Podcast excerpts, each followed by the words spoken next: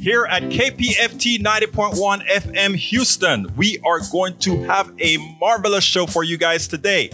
I am going to introduce, or I'm going to have her say hello first, Dr.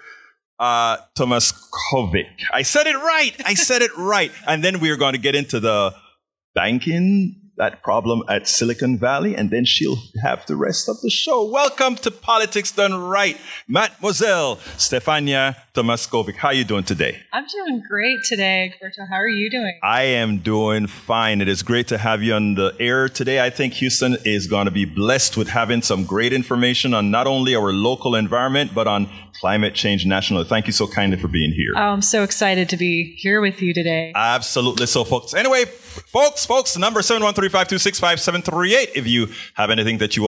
This episode is brought to you by La Quinta by Wyndham. Your work can take you all over the place, like Texas. You've never been, but it's going to be great because you're staying at La Quinta by Wyndham. Their free bright side breakfast will give you energy for the day ahead. And after, you can unwind using their free high speed Wi Fi. Tonight, La Quinta. Tomorrow, you shine. Book your stay today at lq.com. I'm going to say, but we are going to start today with the title of the show Another Big Bailout. CEER, SEER Houston Director Stefania Tomaskovic on environmental justice. CEER Houston Director Stefania uh, Tomaskovic visits with Politics Done Right to discuss environmental justice, the environment, and more. The Silicon Valley Bank bailout is proof of a failed system. And you know, some folks don't like when I say things like that. You know, they want to call me the big S and all of that good stuff. You know who I'm talking about. I know you're listening right now. But anyhow, the reality is I just believe in having a fair, equitable system for us all. We shouldn't have specials for some and others having to go through other things. Anyway, another big bailout and it is a bailout. Even if it's the FDIC that's covering it, it's a bailout. The FDIC was designed to cover up to $250,000 in anybody's bank account. Punto y final. However, because we have a lot of rich people in the Silicon Valley Bank with millions of dollars, they will be covered as well by the FDIC, something that originally the charter wasn't set to do except in severe extenuating circumstances. And why is that an extenuating circumstance? I guess because it's a big bank that we could like to say too big to fail. If it's too big to fail, it should fail and then small and make made smaller, shouldn't it? Anyhow, the geniuses who run our economy, the titans of finance, do what they do best. They gamble our money. You know, the stock market, don't believe what you see on the stock market. I know folks like to believe in EBITDA and all those fancy numbers that they give you in the fancy formulas. It's all a fake from the, from these curves like the, uh, the, the Joker curve, I called it. You know, all these things are not true. They are just there to make people make money off of money. They sneer at regulation that protect the taxpayer from their ineptitude and t- fall libertarian stance. Oh, they're libertarian until they need a bailout. They ultimately fail because our private finance sector is nothing but a deck of cards that ultimately fails and falls. And then they beg for a bailout. They beg for a bailout. One must remember that Silicon Valley Bank lobbied Congress to remove banks of around their size from the type of stress testing major banks must go through. Trump signed the law. Now the bank has failed after making investments that are expected of these titans of finance. We must remember that our financial sector is a gambling casino largely devoid of intellect. You know, these guys, I call them the, the thugs in ties. Newsweek reported on the debacle at in. While largely unknown outside California's Silicon Valley tech corridor, SVB has for decades been a go-to financial institution for the country's technology and health startups. One of the 20 biggest banks in the United States, it had over $200 billion in assets by the end of last year, according to CNN. As of Friday, however, SVB was left in free fall as clients began a run on the institution spurred on by higher interest rates and other factors resulting in a spiraling chain reacting that has threatened to sink the institution and leave its customers uh, financially in financial jeopardy. In the fa- fallout on Friday's run on the bank, some reports noted that a rollback of banking regulations by former President Donald Trump might have, awake- weakened SVB's uh, ability uh, to manage risks associated with the interest rates. In 2018, according to the New York Times, Trump signed a bill that axed regulatory requirements for regional banks with less than $200 billion. Guess what? SVB had $200 billion and growing, and you know they were going to stay at 249.999. Under the new rules, such institutions no longer had to submit to stress testing by the Federal Reserve and were no longer required to keep a certain amount of cash on hand to protect against the effects of financial shocks, the newspaper reported in Fallout on Friday's run on the bank. Some reports noted that a rollback of banking regulations by former President Donald Trump might have weakened SVB's ability to manage risk associated with interest rates. In 2018, according to the New York Times, Trump signed a bill that acts regulatory requirements for regional banks with less than $250,000 in assets. You ever heard the word neoliberal? All the neoliberal voted for that. They got 60 votes in the Senate to get that passed. Neoliberalism kills. It hurts the average American citizen. If you want to understand the callousness and disregard of these executives, and you don't hear this on MSNBC, CBS in the form that we talk about it here because they make it just seem placé. But when you're starving, it's not placé. All those people that I saw under that bridge when I was coming into uh, to, to KPFT, it's not placé for them. Note that on Friday, the day of the bank's collapse, the day that these guys knew they were crashing the system that they screwed up, they all got bonuses. They all got bonuses. These crooks knew their bank was in trouble. Why is anybody getting a bonus? They should at least freeze it till we find out what went wrong, right? That's what they talk. They always talk, talk to us about moral hazard. Moral hazard. The government came to the rescue of millionaires and billionaires' deposits, but they cannot fight to rescue those fraught with $10,000 of student debt that these clowns, all these bankers, have placed on these guys, right? Will the middle class who are constantly ripped off by these thugs in ties continue to twist their minds in pretzels to defend these guys as they continue to sell Americans a false dream? We will cover much of this on our 3 p.m. program because right now we have somebody special in the house, which is Stefania Tomaskovic. But it seems like before Stefania, Tori wants to weigh in. Yeah, I just had a comment about uh, this uh, banking scandal or crisis, whatever you want to call it. Uh, and, you know, this is another one here from the history department. This is how wealth gets concentrated in this country. And, uh, you know, it's just like the 1930s. Uh, in this case, the four big banks are going to take over the assets Yes. of the uh, Silicon Valley Bank. And, you know, money doesn't disappear, it just gets concentrated and consolidated. Right. And that's the process rinse and repeat. You know, we did this on a huge scale during the Great Depression, and that's why Roosevelt had to, you know, ultimately instigate a 91% tax rate because all the wealth, all the farms, all the productive capacity that was lost by everybody in the Depression was uh, concentrated into the hands of a very tiny elite. And we're doing it again. Tori, the mathematical calculation. I'm, look, I'm an engineer. I only care about numbers. I don't care about all the other crap. Okay? The, the mathematical calculation of capitalism is a concentration of wealth. The formula says this. If the average American citizen doesn't have saving or if they grow at 2%, and if you're, you're the asset class that grows at 7%, if you look at a pie, even if that pie is expanding, eventually it covers it all. It takes it all. Anybody who wants to come on air with me and discuss these calculations, feel free to do so. The mathematical formula says it's, it's not sustainable. And you know what we're living through? We're living through its unsustainability right now. And it's going to continue to get worse. Every time we have a crash, it's a correction. It's every crash is a correction, right? We, a few people lose a few bucks and then we get onto the path. But if you take a look at Richard Wolff's curves, right?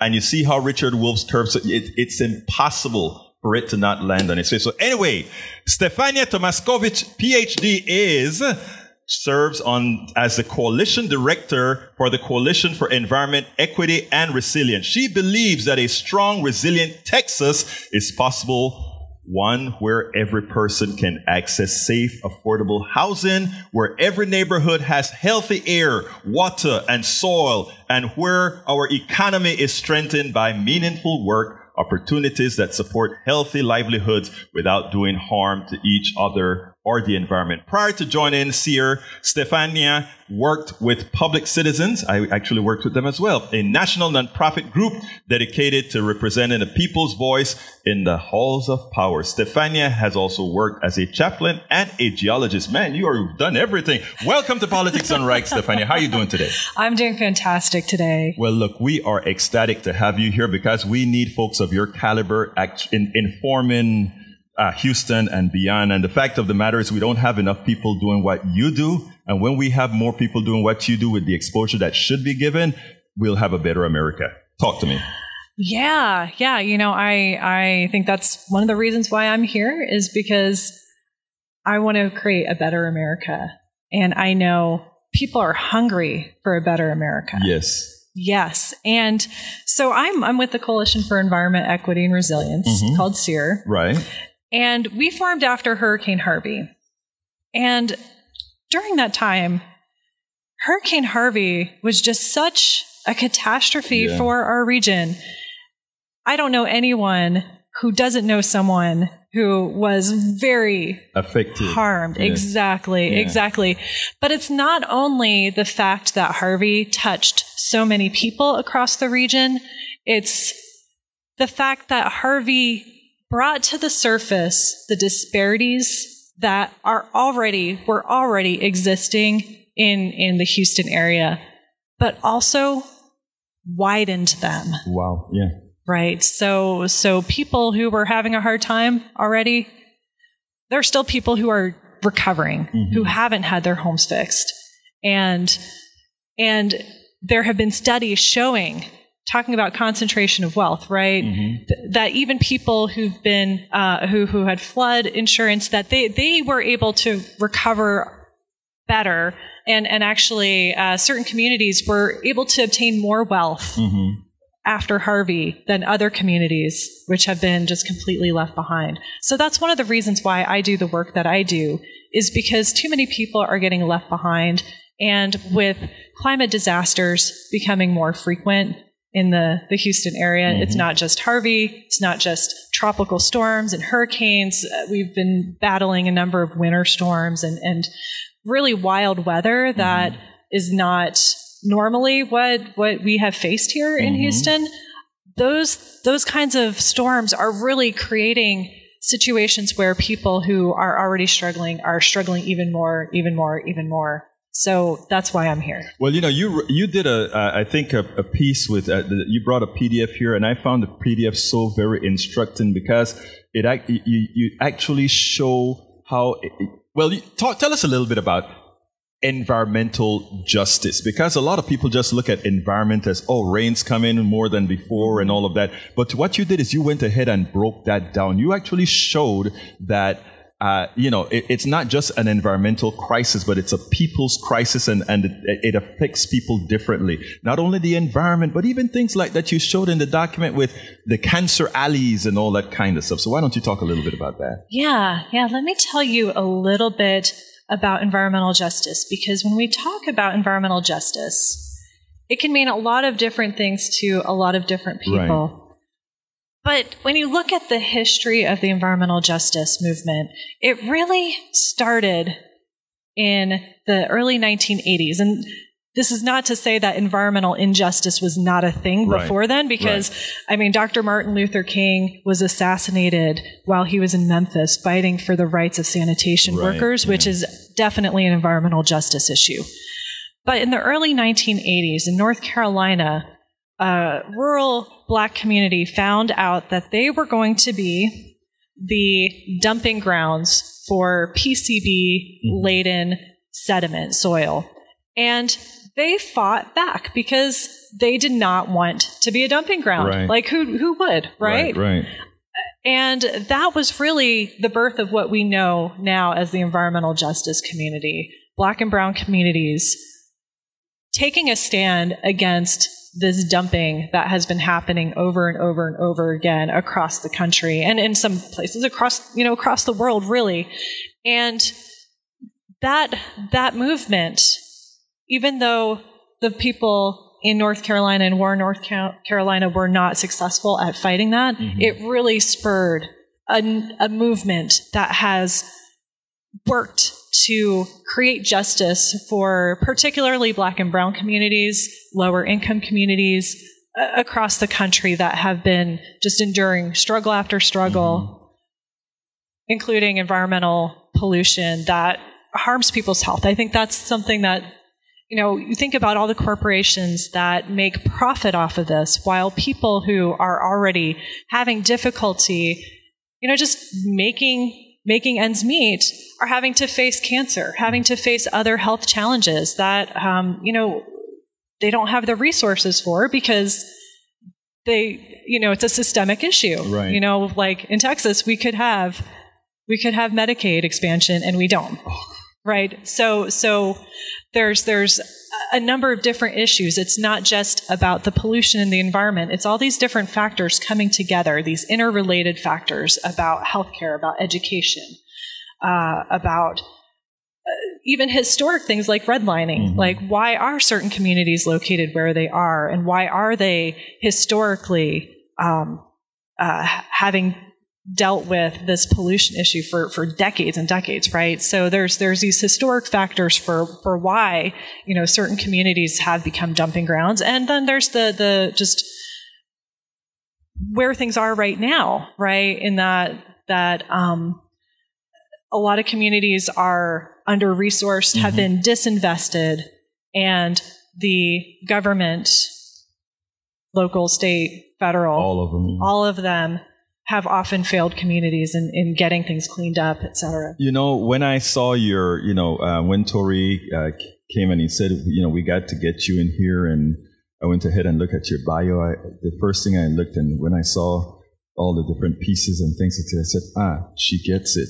Because you, this is not, it's not a monolithical manner in which you have to handle this problem. Because I live in Kingwood, right? Um, you were just talking about Harvey. And when we had Harvey, uh, Kingwood was taken care of right away. Hell, the, mayor came to Kingwood with a whole bunch of folks screaming at him to move uh, to move their garbage out faster than anywhere else. I mean, in a week's time, Kingwood was, uh, except for the homes that were flooded, and it was a whole bunch of them, but the, the cleanup went really quick. And later on, I had a friend that came from Atlanta to help folks, and he had a public kitchen going around um, going around Houston. And I went into neighborhoods that I had never been before that simply seemed to have been forgotten. And you, as well as I do, know what those neighborhoods look like. It were it was the Latino and the black neighborhoods that were in, in Houston, which is a very multicultural, perfectly balanced city and then we had the folks, many in Kingwood, complaining about we're not, you know, they're not taking good care of what's going on in, you know, in, in certain areas. And I was like, have you been to the rest of Houston? Do you know how bad of problems? So I, mm-hmm. it was great to see that you got it. You know, that some, that we have an organization that gets it. Yeah, thank you for for that affirmation. You know, it's really the way Houston is, mm-hmm. right?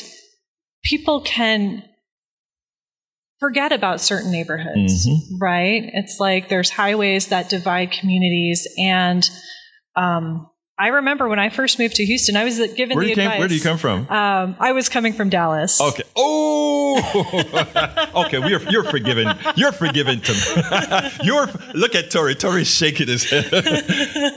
I'm, I'm just messing. Everyone in Dallas gave me a really hard time. So, are you coming to Houston? Yeah. Okay. but I'm glad to be here. You know, Houston is it has its challenges, but it's also yeah. a really wonderful place, right?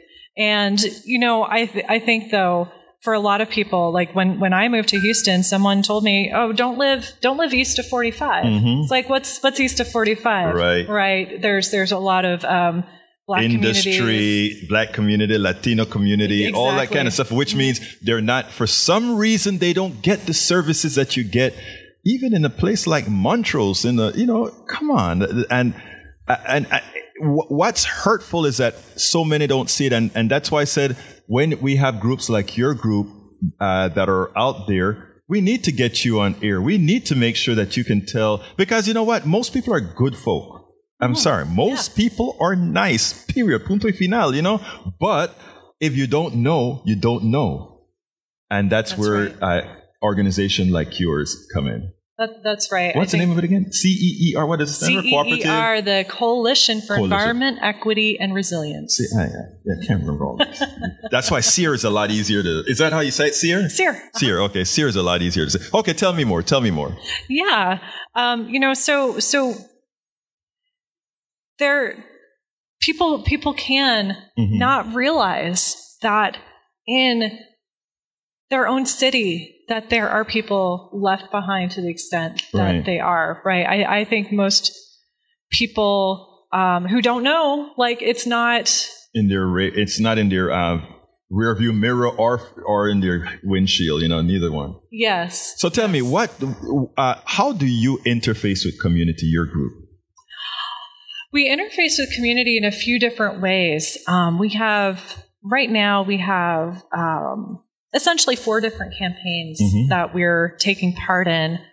One is um, in regards to flood equity, Mm-hmm. right? So back in 2018, when voters in Harris County passed the flood bond, CEER was working with the county to ensure equity because a lot of times what happens is money that's available for improving flood infrastructure Mhm. goes to the wealthier communities, the, Yes. the whiter communities, the communities that already have a very loud voice at the table and are making those demands. So CEER stepped in because there was a need to ensure that other communities were not getting left behind in the process. So CEER worked with Harris County in the development of um, what was called the Harris Thrives Resolution. And this was a resolution that brought in equity into the equation and actually used the, um, the social vulnerability index Mhm. to help um, decide on project um, prioritization. I want you to explain social vulnerability index because what happens is I have callers before, and not not callers, but people in my chat, including right now. And by the way, welcome Bridge MCP, welcome Peggy Lopez, welcome Eric Hayes, Bruce Pollard, as well as Chris Meka. Uh, thank you for being here. And the comments, I'll read your comments in a little bit, but thank you so kindly for being here online. Um, yeah, explain that because what happens is, I, uh, you know, a lot of folks are complaining like, well, how comes they changed the formula and the way the money was dispersed? Somehow we're not getting our fair share. This particular county precinct got more than the other. Mhm, mhm. Right, right, right. So it's it's a way of uh, the the prioritization framework is a way of addressing need, right, and and really putting worst 1st so that people who need support are getting the support that they need. You know, when you look at some of the ways that funding can often be allocated, they use things like um, what's called benefit cost analysis, where what they're doing is looking at a few different factors, but one of those factors is like property values. Oh God. Right. I, I was just going to talk about that and I finished that because I had something to say there. Go ahead. Yeah, yeah. So they're looking at property values in terms of determining whether someone is worth protecting. And that is just really unfair in terms of who it leaves behind. Um, so that that's how a lot of projects get approved in wealthier communities.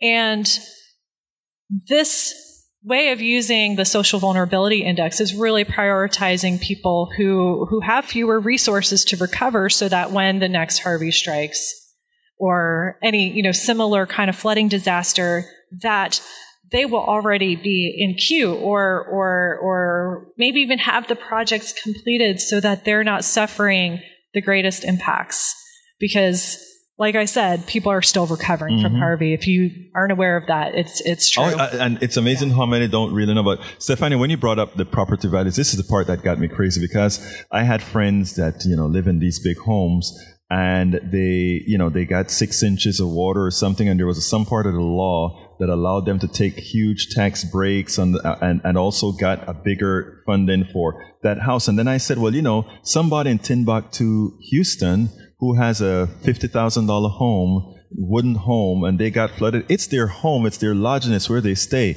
Just like that person who lives in that $500,000 home, that's where they live, that's where they stay. You're saying that because, or the way a lot of these formulas work, because you live in this expensive house, the cost benefit analysis is like, oh, let's save these things because, it, you know, the, the house costs more. Costs more to whom? You know, I mean, they call homes a capital investment, right? Mm-hmm. You decided to invest in your capital that's worth a whole lot of money. Well, you take the risk just like everybody else. And, you know, a home is a home, it's a home, right?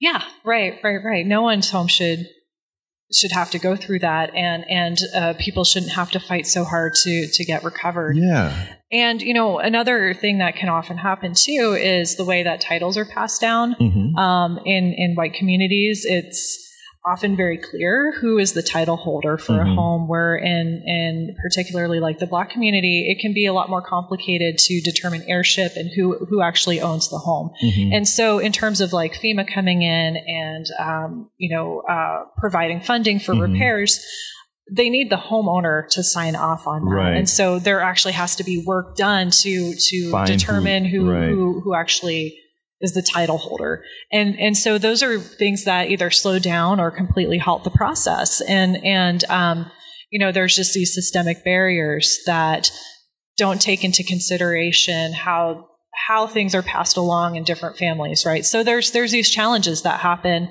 along the way that you know, are rooted in just kind of the the. It's systemic. Of, it's the yeah. history of the country. Yes, mm-hmm. we've had redlining. Yes, we've had racism. Yes, we've had all these things what is there not to understand that again like i said it's great that we have the seers of the world being able to help navigate those kinds of things because most people just throw their hands up in the air and say well you know we, there's nothing we can do and they they steadily fall behind and behind and behind and societally they can never ever recover and become that you know what what they possibly and should could be Right. And then throw a global pandemic on top oh, of that. Talk to me. A winter storm. Talk to me. Another winter storm. Yes. You know. Yes. Yeah. Yes. Yeah. I can't tell you how many people I've heard about whose whose pipes froze, mm-hmm. and you know, out of power for for a week, right? For Stefania, you're you're you're oh, not completely in the yeah. There we go. You know, we, people people are listening to you. They don't just want to. yeah. Anyhow, but yeah. So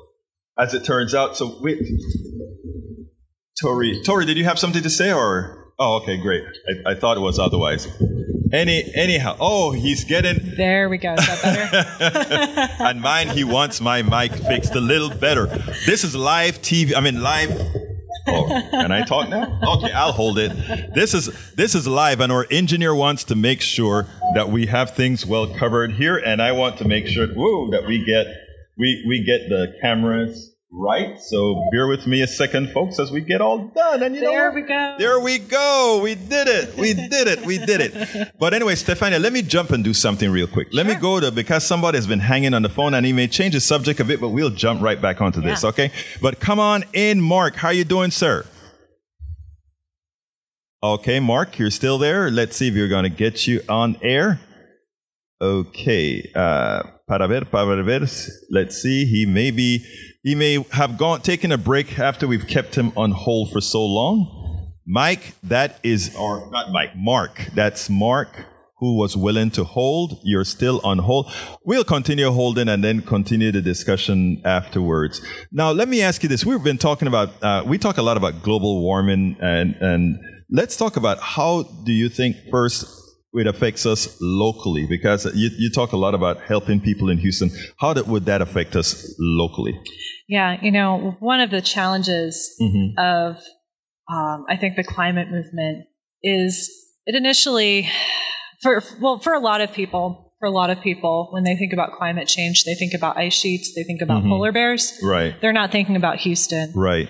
And um, our climate justice organizer was out talking with community members about climate change one day.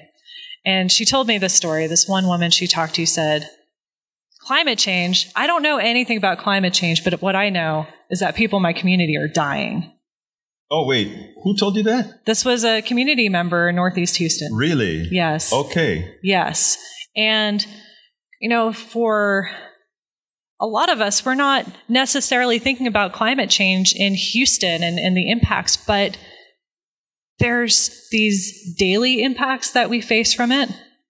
We've had some of the hottest weather on record. Yeah. February, I think, was one of the hottest months Yes. on record. And I am just really becoming aware that the first half of my life is significantly cooler than the second half. Mm-hmm. And that has big impact in Houston because heat stress is real.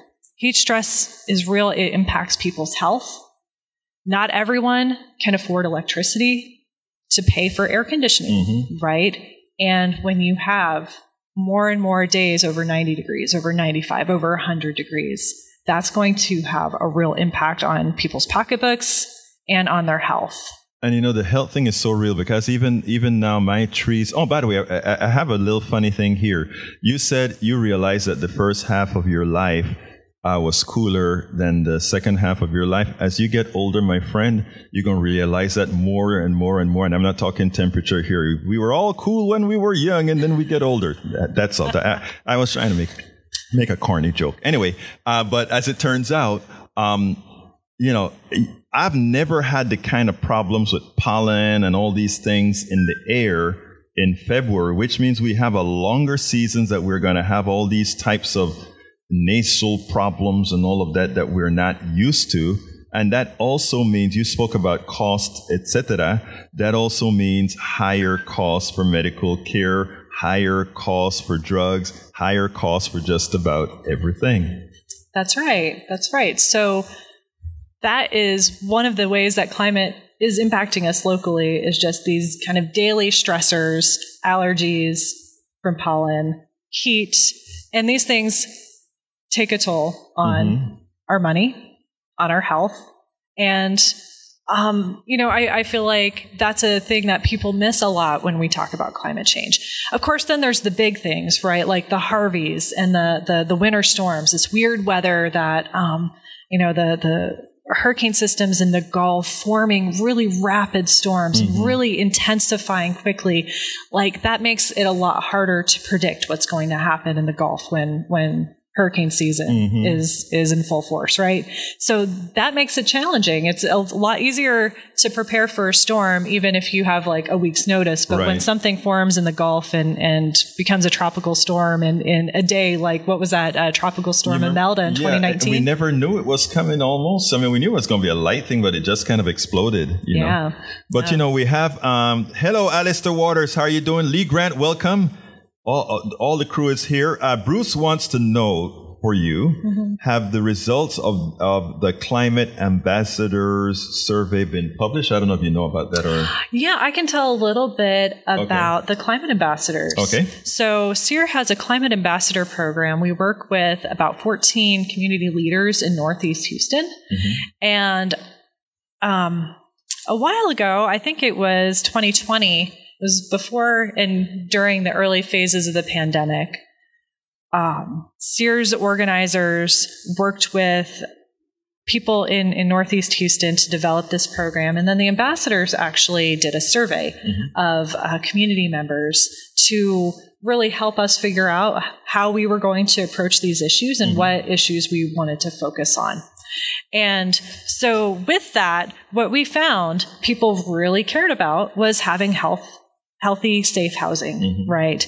And that has led us into developing um, not just policy solutions for weatherization for people's homes, so that in in hot conditions, but also in, in cold, conditions, yeah. like like what happened in 2021, uh, people can can remain in their homes and stay stay Fairly comfortable. fairly comfortable. Exactly right. There's there's ways to to do that Mm-hmm. through weatherization, and so we want to expand the policy so that it covers more people and people can get their homes. So let me see if I understand you correctly. Are you saying you, your, the ambassadors come to you with the, the, the, the solutions that they think for their particular communities? Is that correct? Yeah, so so that was the purpose of Mm-hmm. that questionnaire was for the ambassadors to work with their community and and determine what what were the solutions that we Right. should focus on. And when it comes to the weatherization, do you all provide, how, how does that work? Do you all provide like contracting or help in finding contractors? You get subsidies from the, the federal government or how does it work?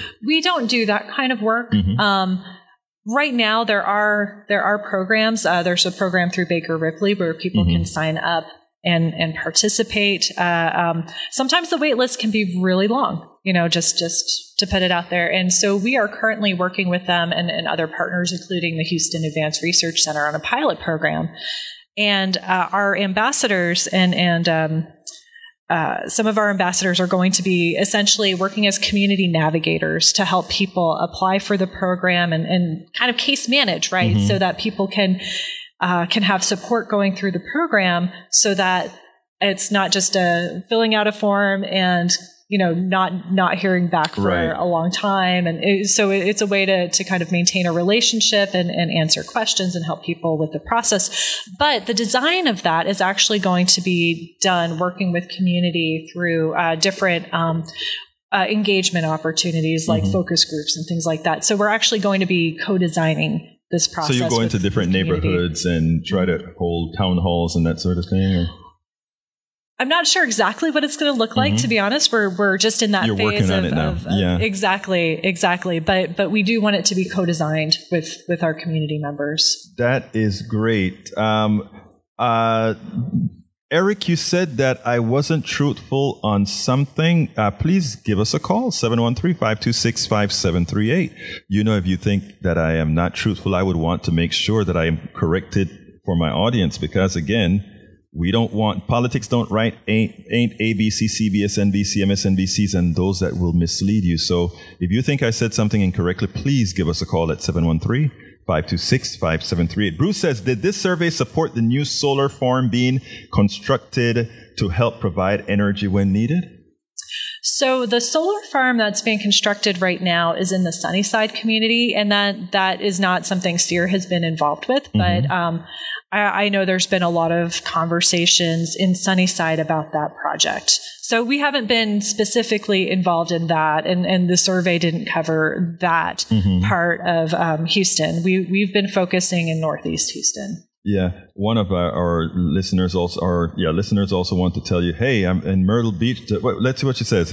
Better to tell her uh, Myrtle Beach residents shocked by mass of pollen. So maybe if, if people all over the country, we, we get callers from all over the country. So I mean, maybe if all the um, all these places throughout the country start to see this, maybe maybe they'll start voting in people that will really take climate change and all this stuff uh, seriously. I have people, some in the chat, that's like, uh, gas is more efficient than solar. Get right, just give me my gas. And it's like short sightedness. You know, what, how do you talk to somebody like that? What would you tell them? I, I know what I say. What would you tell them? So I like to start with what I know mm-hmm. and what, what the facts are. Mm-hmm. And so there's, I just think back to 2021 and how natural gas failed the state of Texas. Oh, you know, I'm, I mean, you're so smart. I'm so glad you brought that up because it's funny because they had to lie immediately when the failure started. They said the turbines went down, the cold weather got them, and it turned out that it was frozen gas uh, equipment that caused our crash, our right. electric grid crash.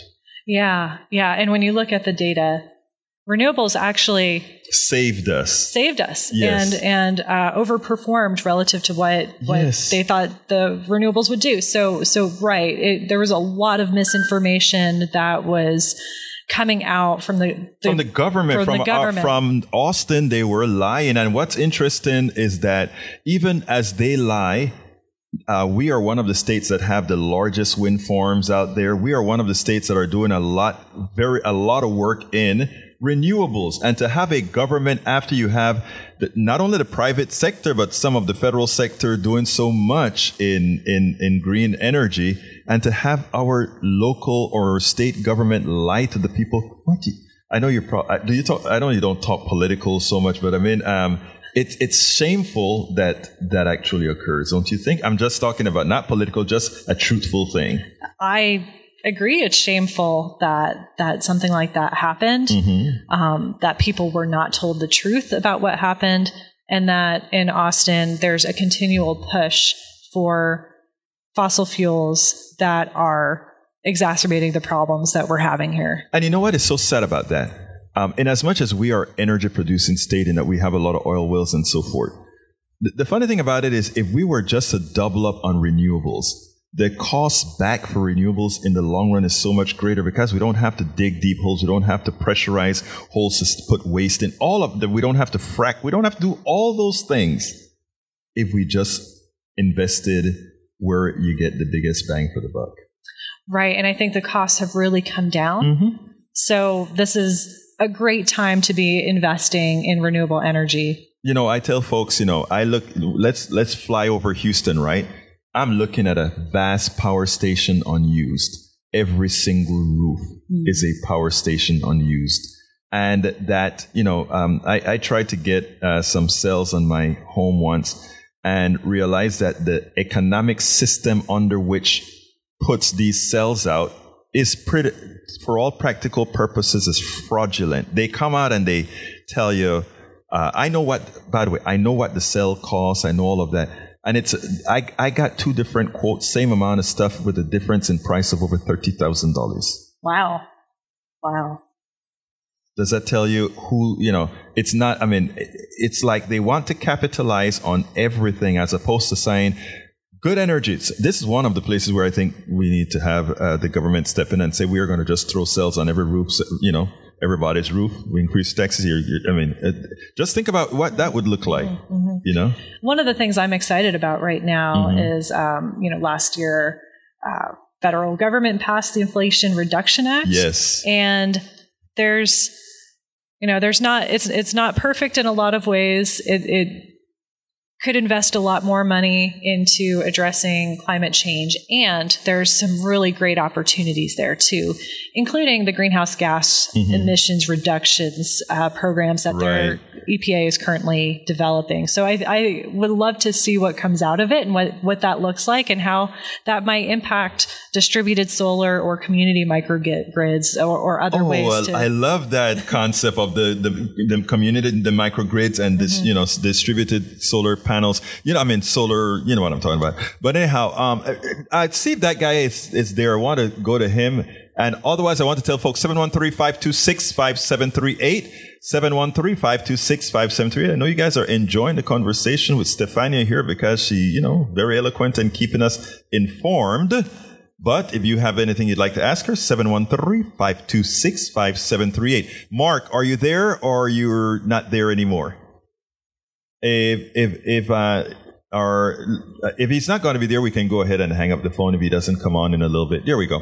Yes, sorry about uh, having you wait that long, Mark. Yeah, but yes, um, 713-526-5738. Now, in your, in your, um, PDF that I saw there, you were talking about the parts of Houston where things are really, it, it, it kind of shows you that if you look at the demographics of certain areas, that you actually see there are certain kind of industries there, there are certain kind of illnesses there. There's tell us a little bit about that. Yeah, yeah. Uh, there's a group here in Houston called the One Breath Partnership that did a really good report called the Houston Arrow. I recommend people go and check that out because one of the things that um, that report did is it really highlighted the varying inequities across Houston in a geographic way. So you can look at a map and see, okay, in this map, this area has you know the most education. These areas have the least amount of education. You can go through for all these different um, Parameters. parameters Right. exactly. And you see that the map pretty much stays the same right? And one of the things i was really shocked to learn several years ago was that in harris county there is a 23 year difference in life expectancy depending on what zip code you live in You have got to be kidding me. i am not kidding you 23 years Really? Yes. So your zip code has a huge influence on your health in Harris County. And I don't believe that anyone should have to live with a reduced lifespan because, of, where, they you live. And some people, they have no choice. exactly.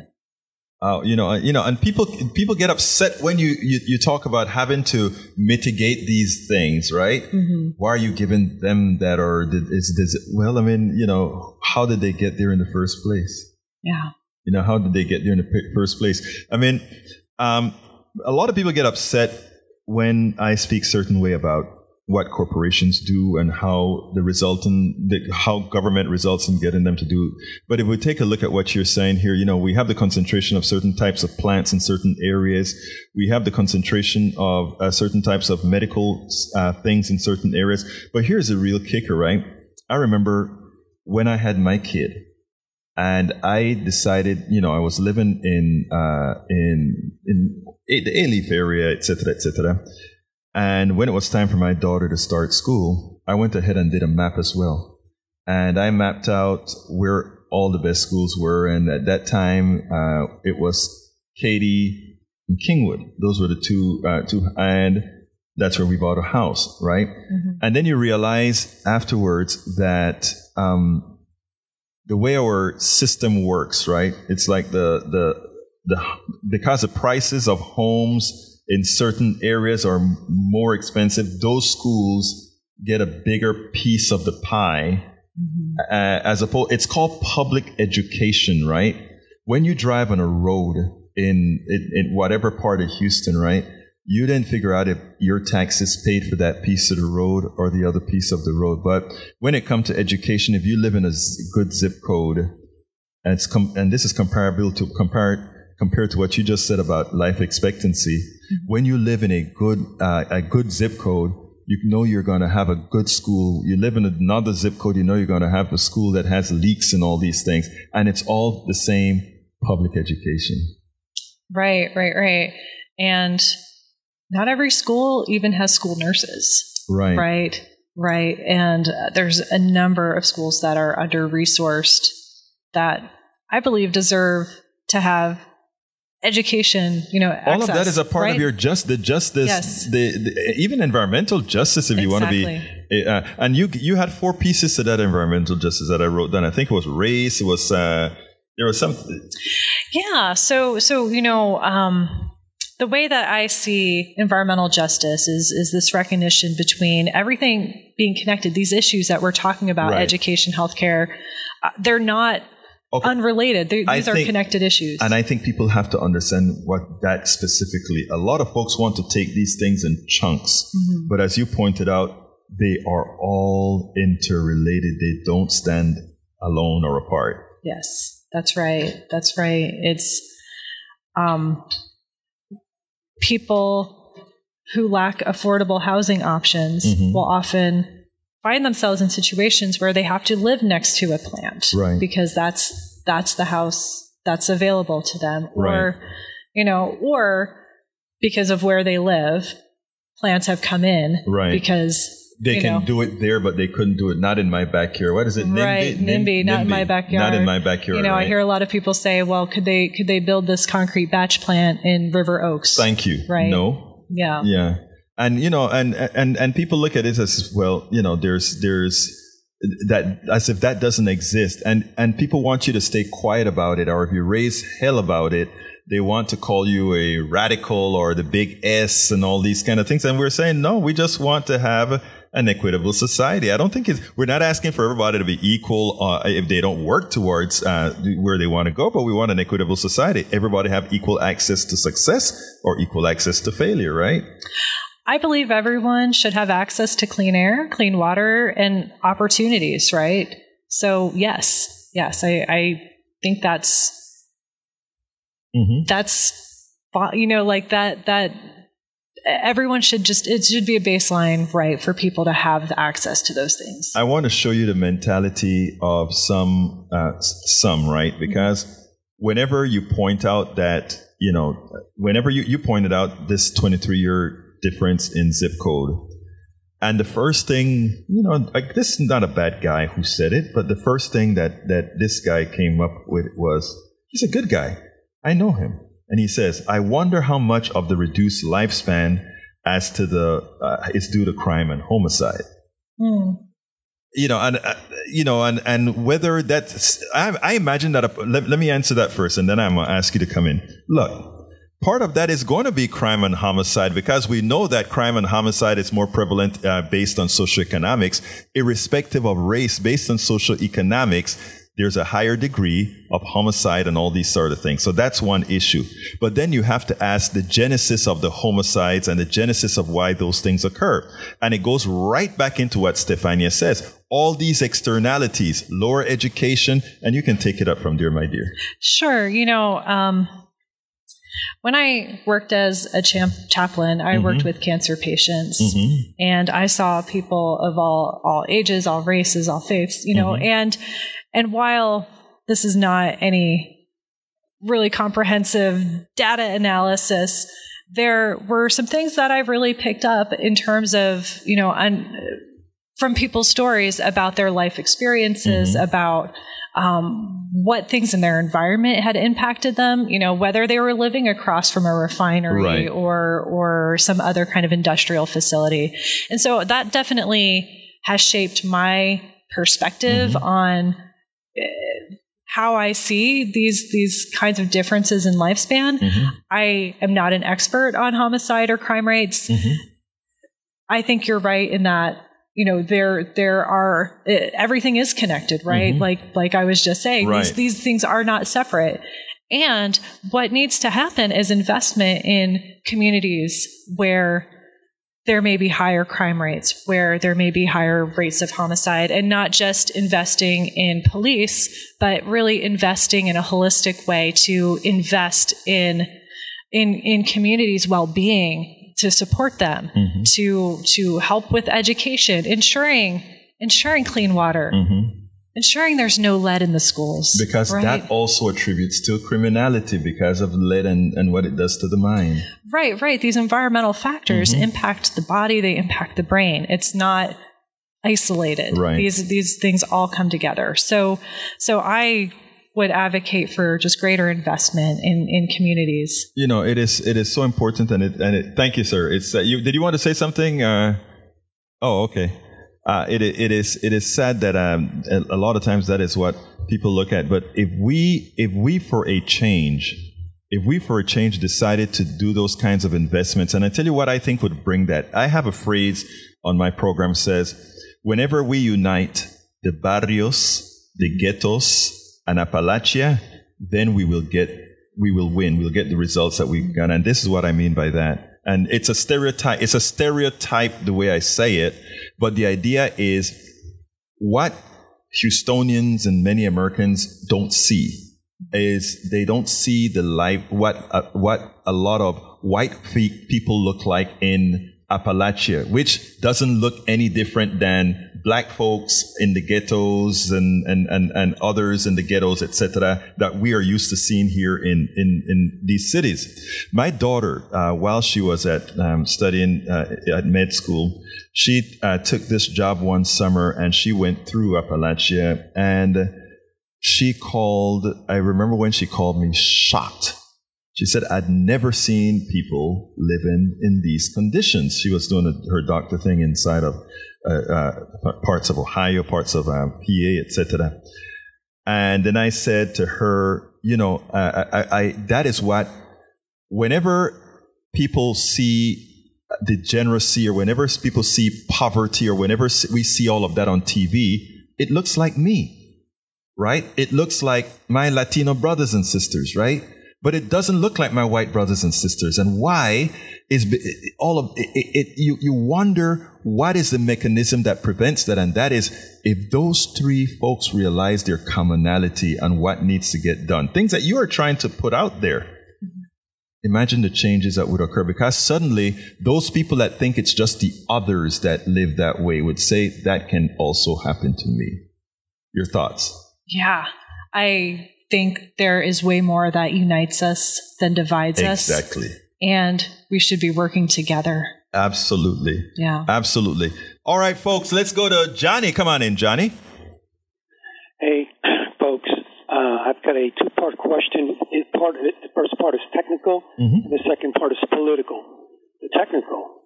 Given all that scientists currently know in terms of measuring the ability to measure and track wind currents and being able to know the, where the particulate breakdown for plastics is out in the ocean. Is there any current uh, technology being devised right now where maybe a group of high school volunteers across the country can be equipped with equipment to capture these airborne particles to keep them from being breathed into the lungs of humans and animals in America and other countries. And then the political question is, I think it's ironic that we see in Jacksonville, uh, Mississippi, or Mm-hmm. wherever these poison drinking water uh, things occur, and they bring in these emergency crates of plastic bottled water, which is part of the problem. How come we don't do what the Soviet Union once did? Why don't we return to bottling, glass bottles that we recycle? You buy your Coke, your Pepsi, your water, you take it home, you drink it, you save the bottle, you bring it back to you, uh, you bring it back to the store or to a vending kiosk in the neighborhood, and you get a deposit back for it or a credit towards the purchase of the next bottled uh, beverage. How come we're not? I hear nothing in corporate media about us wanting to do away with bottled uh, liquids and going to glass. What's going on here?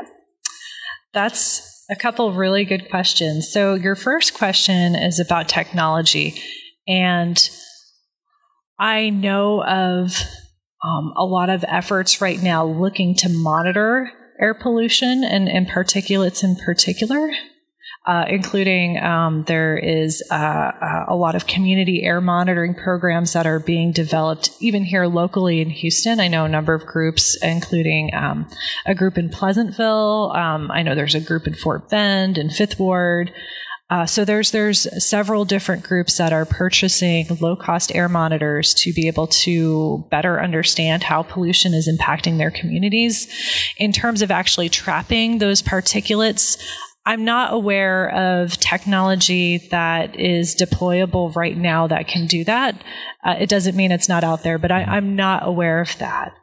In terms of your second question, I think it's really, I I mean, even as a child, like plastic drinking bottles, uh, uh, you know, of soda or, or water, that that came about when I was like in high school or something, right? Like this isn't something that's been around forever.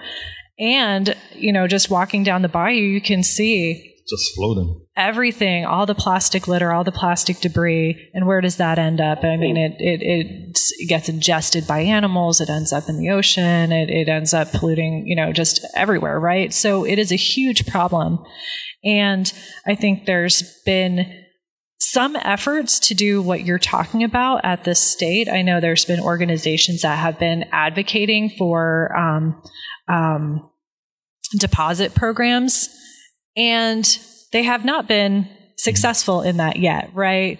And I think that just speaks to the large amount of influence that um, uh, corporations have had in the Hey, state Johnny. legislature. I only have one minute left to, to tell uh, Stefania and to thank Stefania. So thank you so much for the call, Johnny. Remember, I'm going to go here Wednesday again. Thank you, brother. Appreciate you. All right, uh, Dr. Stefania Tomaskovic, thank you so kindly. Whoops, whoops, we are on the beep and it's on. All right, there we go. Dr. Stefania Tomaskovic, thank you so kindly. She's the director of Coalition for Environment, Equity, and Resilience. Thank you so kindly for having been here with us on Politics Done Right. Such a pleasure. And please remember, this is your place. Anytime you have something to say, just come on out, okay? Anyway, Great. folks, my name is Egberto Willies. Remember, it's a bailout. this is Politics Done Right. I'm out. Spend a lot of time deconstructing the news, trying to trying to parse it into a form that everybody can understand. We try to find those little nitpicks where uh, it goes, it flies above the fray, etc. If you really like these videos that we do, I want to ask a big favor. Please go ahead. Number one, subscribe to our channel, and number two, please join if you can. Thank you so kindly for watching. Keep watching. Please remember to share. We must populate the entire internet with our progressive message, a message that we know is what most Americans say that they want. So help us, please join.